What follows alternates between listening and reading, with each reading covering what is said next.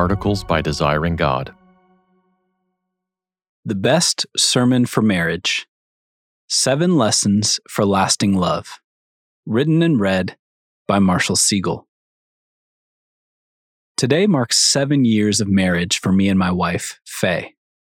Since our wedding day, I've learned that year seven has become something of a milestone for marriages. Largely, it seems, thanks to a 1955 film, The Seven Year Itch.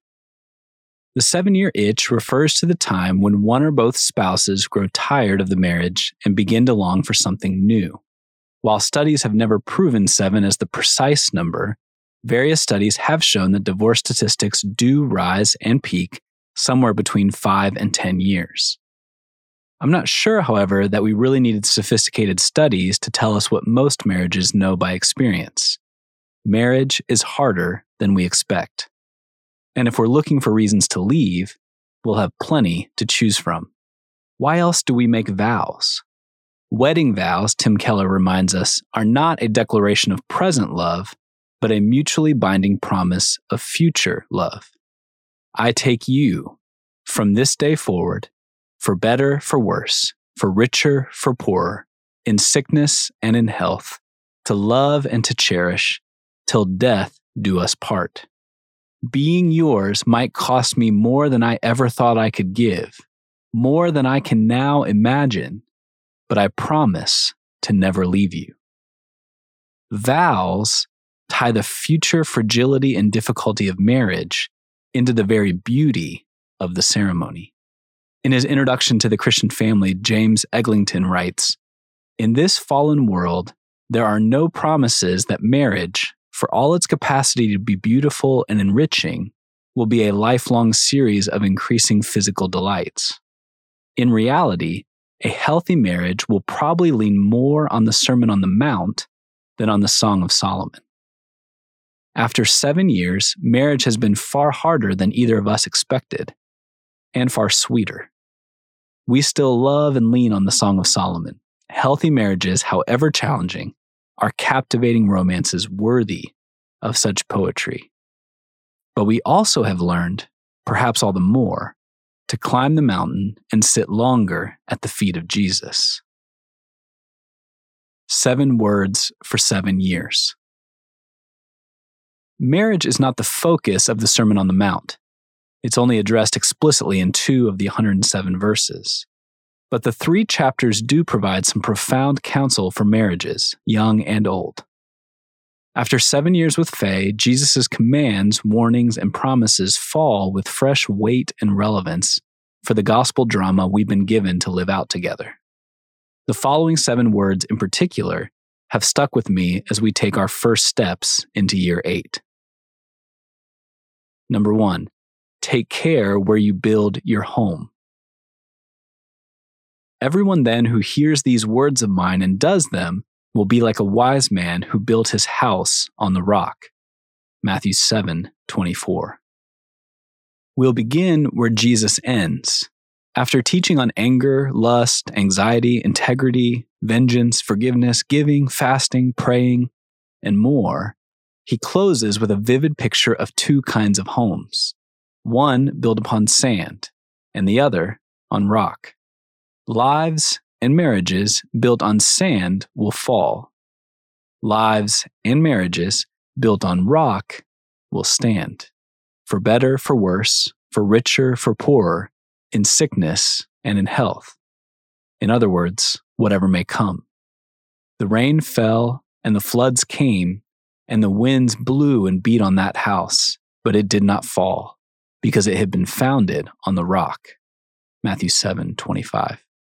What does it mean to build a marriage on the rock? It means to build our marriages on obedience to Jesus. Everyone then who hears these words of mine and does them will be like a wise man who built his house on the rock. It means actively putting Jesus and his words at the center of our rhythms, our romance, even our conflict. Are we still looking for creative ways to draw him further into our marriages? Reading together, praying together, singing together, thanking him together, enjoying him together. Every marriage learns quickly that it takes special spirit filled intentionality to keep from drifting off of the rock. Regarding conflict, what if, when tension arises in our marriages, the decisive factor was more often what Jesus wants most? To be sure, we won't always know precisely what Jesus wants, but a commitment to trust and obey Him above all else, and in every situation, would resolve many tensions in many marriages, wouldn't it? When the forecast darkens and the clouds crawl in, and the winds begin to howl and the showers start to fall, we feel whether our love is built on solid ground or not. Are we more committed to obeying Jesus than getting our own way? Do his words or, or, our feelings consistently win the day? Are we ready to take the hard, costly steps he calls us to take again? Is our house built on rock or on sand? Number two, guard your fidelity with vigilance. Blessed are the pure in heart, for they shall see God. Matthew 5 8. Perhaps the clearest word for marriage in the Sermon on the Mount comes in chapter 5, verses 27 to 32. You have heard that it was said, You shall not commit adultery.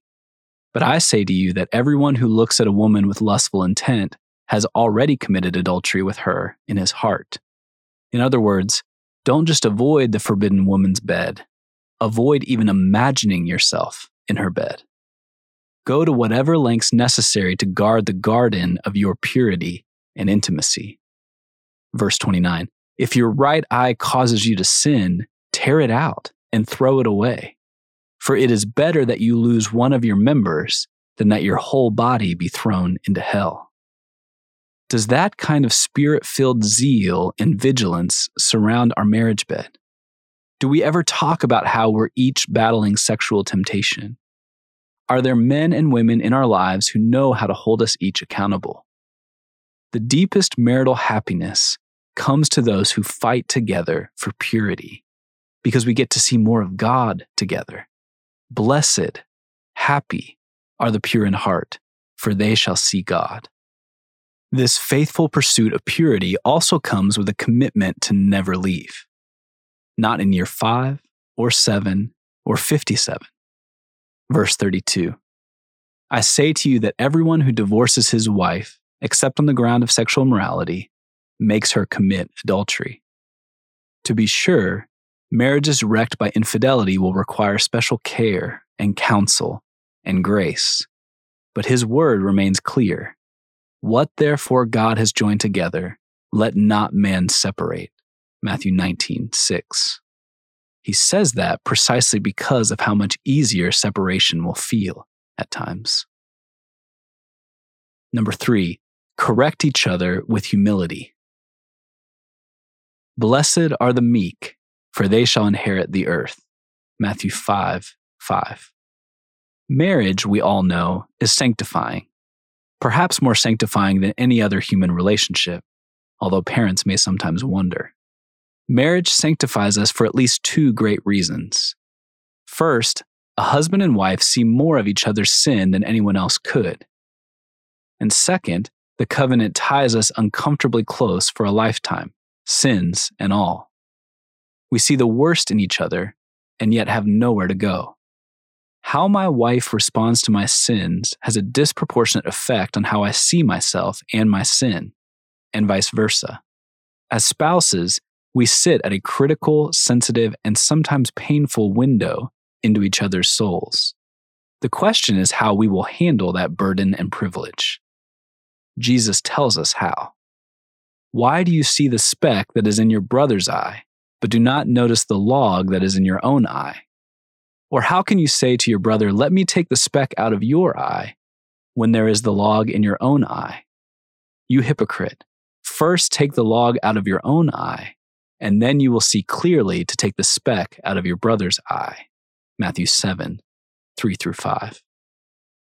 How different might our marriages be if we simply and consistently implemented these three verses? The longer we stare at any given speck, months, years, even decades, the harder it can become to see our own logs. In the vulnerability of marriage, it is all the more important to confront and correct each other with humility, with a patient awareness of our own failures and sins, and a resilient hopefulness for change and growth. Number four, don't murder each other. Blessed are the peacemakers, for they shall be called sons of God. Matthew 5 9. We may assume that sexual immorality has ended more marriages than any other threat, and it surely has crushed and devoured many. I wonder, however, if unchecked anger has ended more. You have heard that it was said to those of old, You shall not murder, and whoever murders will be liable to judgment. But I say to you that everyone who is angry with his brother will be liable to judgment. Matthew 5 21 and 22. Jesus makes no room for unrighteous anger. He elevates it alongside murder. And yet, how often have we made room for it in our homes? How often have we felt justified while our hurt feelings burned hot within us?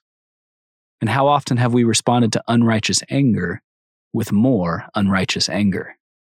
By all means, guard your marriage bed from adultery and pornography, but also guard it from your own anger. Guard against anger, and when a fire breaks out, don't leave it unaddressed. Jesus continues verses 23 and 24. So if you are offering your gift at the altar, and there remember that your brother has something against you, leave your gift there before the altar and go. First be reconciled to your brother, and then come and offer your gift. Different marriages will have different rhythms for reconciliation. The important point is to have one. Do offenses consistently get addressed in your relationship or not? Do you lovingly correct each other? Are you quick to admit when you're wrong or to confess when you have failed? Do you still gladly forgive each other? Couples who avoid hard conversations forfeit some of the sweetest moments in marriage. Number five, delight to forgive each other. Blessed are the merciful, for they shall receive mercy. Matthew 5 7. Because every marriage is a union between sinners, forgiveness will be our constant guest. Children may come and go, jobs may come and go, houses may come and go, but the need for forgiveness will remain. So, will forgiveness be a welcome and celebrated guest in your home, or an unwelcome and resented one? Jesus warns us, including husbands and wives if you forgive others their trespasses, your heavenly Father will also forgive you. But if you do not forgive others their trespasses, neither will your Father forgive your trespasses. Matthew 6, 14 and 15. Does any relationship test our willingness to forgive and to persevere in forgiveness, like marriage? Jesus says an unwillingness to forgive is spiritually lethal. Mercy, on the other hand, breeds security and joy. Blessed are the merciful, for they shall receive mercy. Forgiveness is costly, and in some ways, all the more so in marriage. Marriage reveals more of us than we want to show, and it opens us to more pain than most relationships. And we inevitably must forgive the same sins again and again and again. 70 times 7 feels about right. It's good to remember that this love, as much as any on earth, is meant to look like the cross, Ephesians 5:25. So we shouldn't be surprised that it sometimes feels like a cross. In fact, that feeling may be proof we're doing something right. Number 6, cover your marriage with prayer. Ask, and it will be given to you. Seek, and you will find. Knock, and it will be open to you. Matthew 7 7. Prayer is as powerful and important outside of marriage as it is in marriage. But if we are married, nothing will shape our marriages more. Of the dreams we had going into our first seven years of marriage, this is the one we feel most desperate to cultivate in our next seven. I long for the words, let's stop and pray about that, to become as common as any in our home. How many marriages, my own included, suffer unnecessarily because we refuse to take advantage of the all powerful ear of heaven. Is our marriage really too hard for Him? Everyone who asks receives, and the one who seeks finds, and to the one who knocks it will be opened. Has marriage begun to feel unsustainable? Have you lost hope that things will get better? Have you quietly stopped praying for your husband or wife? Then take Jesus at his word. Keep asking, keep seeking, keep knocking. Your father won't give you a stone, he won't give you a scorpion. If you then, who are evil, know how to give good gifts to your children, how much more will your Father who is in heaven give good things to those who ask him? Matthew 7 11. Number seven, seek God before each other. Blessed are those who hunger and thirst for righteousness, for they shall be satisfied. Matthew 5 6. Many spouses who leave a marriage wouldn't have trouble staying for another day or two but they can't imagine staying for 30 or 40 more years.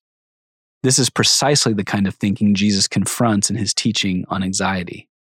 Do not be anxious, saying, What shall we eat? Or what shall we drink? Or what shall we wear? Or how shall we stay married? For the Gentiles seek after all these things, and your heavenly Father knows that you need them all. Therefore, do not be anxious about tomorrow, for tomorrow will be anxious for itself. Sufficient for the day is its own trouble. Matthew 6, 31 to 34. Do you feel like you've exhausted everything you could possibly give, sacrifice, and endure in marriage? Does being married tomorrow feel impossible? Don't worry about tomorrow. Fix your eyes on God today, on His righteousness, His kingdom, His promises, His resources, and leave the next 10 or 20 or 50 years to Him. This doesn't mean good marriages ignore the future. Husbands, in particular, bear a responsibility to look ahead and anticipate opportunities, needs, and dangers, like any good shepherd would. Good marriages require regular forethought and planning. How else could we preserve and nurture meaningful, fruitful oneness? Faithful marriages do not ignore the future, but they're also not anxious about the future. They know they don't need a lifetime of marital strength and love today.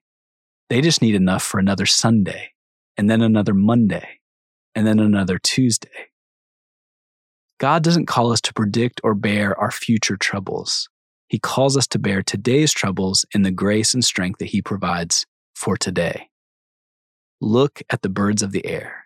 Look at the lilies of the field. He will keep your marriage and strengthen your marriage and even beautify your marriage as you each focus most on seeking Him. Seek first the kingdom of God and His righteousness, Jesus says, and all these things will be added to you. Matthew 6 33. Do you want the real key to a healthy and happy marriage? The real key, whether at year 7 or year 70, is to pursue something before and above marriage, to pursue someone before and above your spouse. Blessed are the husbands and wives who hunger and thirst most for righteousness, for they shall be faithful, hopeful, and satisfied. For more resources, visit desiringgod.org.